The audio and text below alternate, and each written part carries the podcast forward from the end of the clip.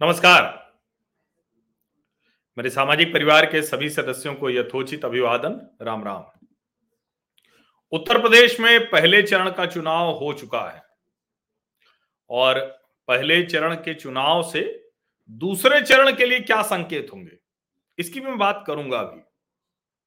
लेकिन अभी ये जो खबर आई है, उन्नाव से एक दलित लड़की की बहुत नृशंस हत्या कर दी गई।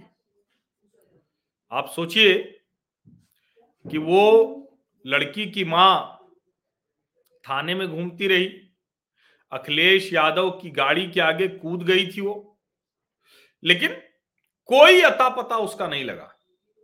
दो महीने पहले वो गायब हुई थी। अब चूँकि चुनावी माहौल था तो उस समय चीज़ें नहीं पकड़ में आ रही थी।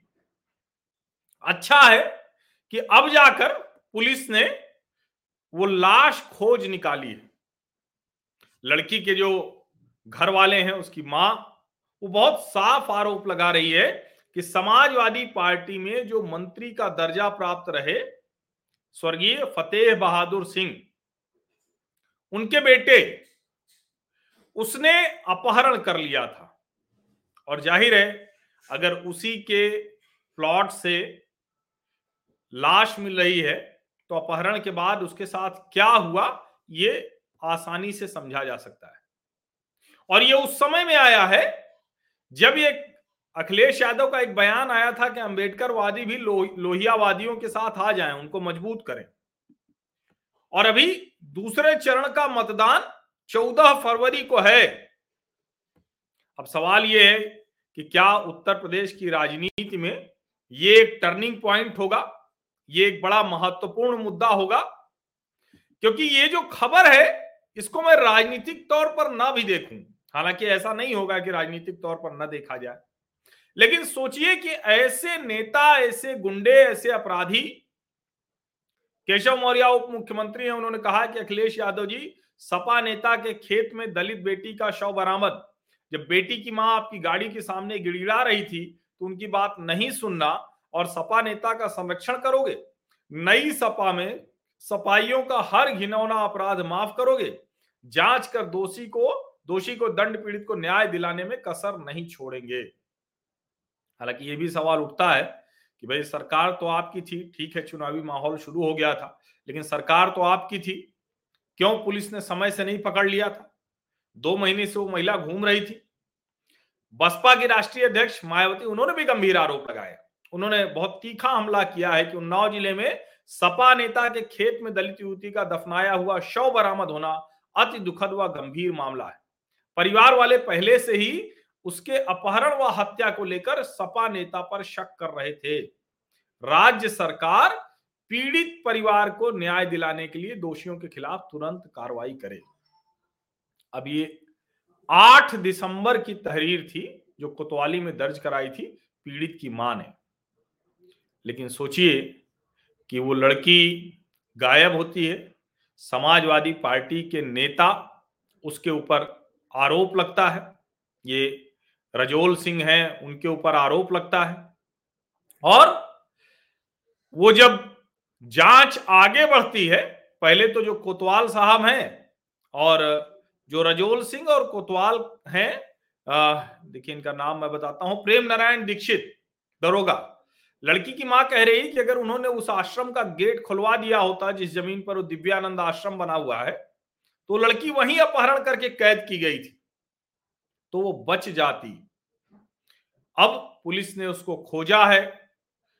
पुलिस ने चार फरवरी को रिमांड पर लेकर रजोल सिंह से पूछताछ की थी।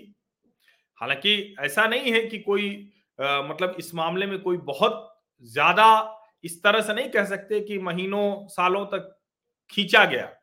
आठ दिसंबर की तहरीर है। चौबीस जनवरी को लखनऊ में अखिलेश यादव गाड़ी के आगे माँ कूदी थी। तब मसला आया होगा संज्ञान में। 25 जनवरी को राजोल सिंह को जेल भेज दिया गया। फिर चार फरवरी को जो रिमांड पर पूछताछ की गई और पता चला कि जो घर के बगल में ही कब्जा खेड़ा वहाँ उसका शव दबा हुआ था। अब यहाँ तक तो बात समझ में आई कि एक नेता कितना जो है एक कहें कि आपराधिक प्रवृत्ति का किस तरह से काम करता है। लेकिन जब हम पोस्टमार्टम रिपोर्ट देखते हैं तो लगता है कि ये कितने बर्बर, अमानवीय, क्रूर लोग हैं, निर्दयी लोग हैं और वो पोस्टमार्टम रिपोर्ट रोंगटे खड़ी कर देती उस दलित लड़की के साथ हैवानियत हुई है, दरिंदगी हुई है। लड़की के सिर में चोट है गर्दन की जो हड्डी है, वो भी टूटी पाई गई है। बाईस साल की थी वो लड़की। अब पूर्व मंत्री समाजवादी पार्टी के, उनके बेटे के आश्रम आश्रम बनाया था सोचिए वहाँ से शव बरामद हुआ है। अब ठीक है, सरकार ने अभी तो खैर चुनाव आयोग के अंडर में सब कुछ है। लेकिन सवाल यही है कि राजोल सिंह जैसे लोग, वो कैसे ये हो पाता है कि ये करने का साहस कर लेते हैं। और मुझे याद है, एक बयान अखिलेश जी का आया था कि मुझे कई आईएएस अफसर हैं जो रिपोर्ट देते रहते हैं। तो क्या इस सरकार में भी पाँच साल योगी आदित्यनाथ की सरकार होने के बाद भी बहुत से जो अलग अलग लेवल पर, सिपाही से लेकर, दरोगा से लेकर, ऊपर आईएएस तक, क्या ऐसे लोग मदद कर रहे हैं? ये बड़ा महत्वपूर्ण है। और देखिए, जो चंद्रशेखर आज़ाद है, उन्होंने कहा है कि चंद्रशेखर रावण, उन्होंने कहा है भीम आर्मी वाले, उन्होंने कहा कि इसके लिए सपा बसमा दोनों जिम्मेदार हैं। ये उन्होंने कहा है। लेकिन जब समाजवादी पार्टी के नेता इस पर टिप्पणी करते हैं और कहते हैं कि नहीं, ये तो कुछ है ही नहीं, कुछ मसला ही नहीं है तो मुझे एक बात नहीं समझ में आती। कि अगर ये नेता समाजवादी पार्टी से जुड़ा हुआ नहीं था, जो बड़ी आसानी से कह देते हैं कि देखिए, अब तो कोई है नहीं। उनके पिताजी हमारी पार्टी में थे और बेटे से हमें क्या लेना देना है? जबकि बताया जाता है कि बेटा भी समाजवादी पार्टी का नेता था। तो सवाल यह है कि छोटे छोटे मुद्दों पर इस चुनावी समय में लाभ के लिए पार्टियाँ काम करती हैं। और ये लाभ नहीं ये तो संवेदना का, संवेदनशील मुद्दा है। ऐसे में अखिलेश यादव ने इस मुद्दे को क्यों बड़ा नहीं बनाया? क्यों इस मुद्दे को कोशिश की कि ये दब जाए? ये गंभीर मसला है। इसको सोचिए जरा। यूँ ही तो नहीं अखिलेश यादव ने इसको चुपचाप सोचा होगा कि दब जाए। इसका मतलब कि समाजवादी पार्टी से जुड़ा हुआ था, वो नेता था समाजवादी पार्टी का। और इसीलिए वो नहीं चाहते थे। वरना ये तो इतना बड़ा मुद्दा था कि विपक्ष को सरकार के खिलाफ बड़ा आंदोलन करना चाहिए था।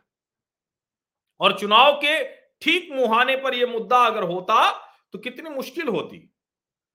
लेकिन चूँकि यहाँ नेता समाजवादी पार्टी से जुड़ा बताया जा रहा है, बहुत साफ़ साफ़ सभी जगह ये खबरें चल रही तो अब उसमें कैसे संभव है? और मैं तो टीवी चैनलों पर बहस में था तो मैंने देखा कि उसके खिलाफ पहले से भी कई मामले हैं।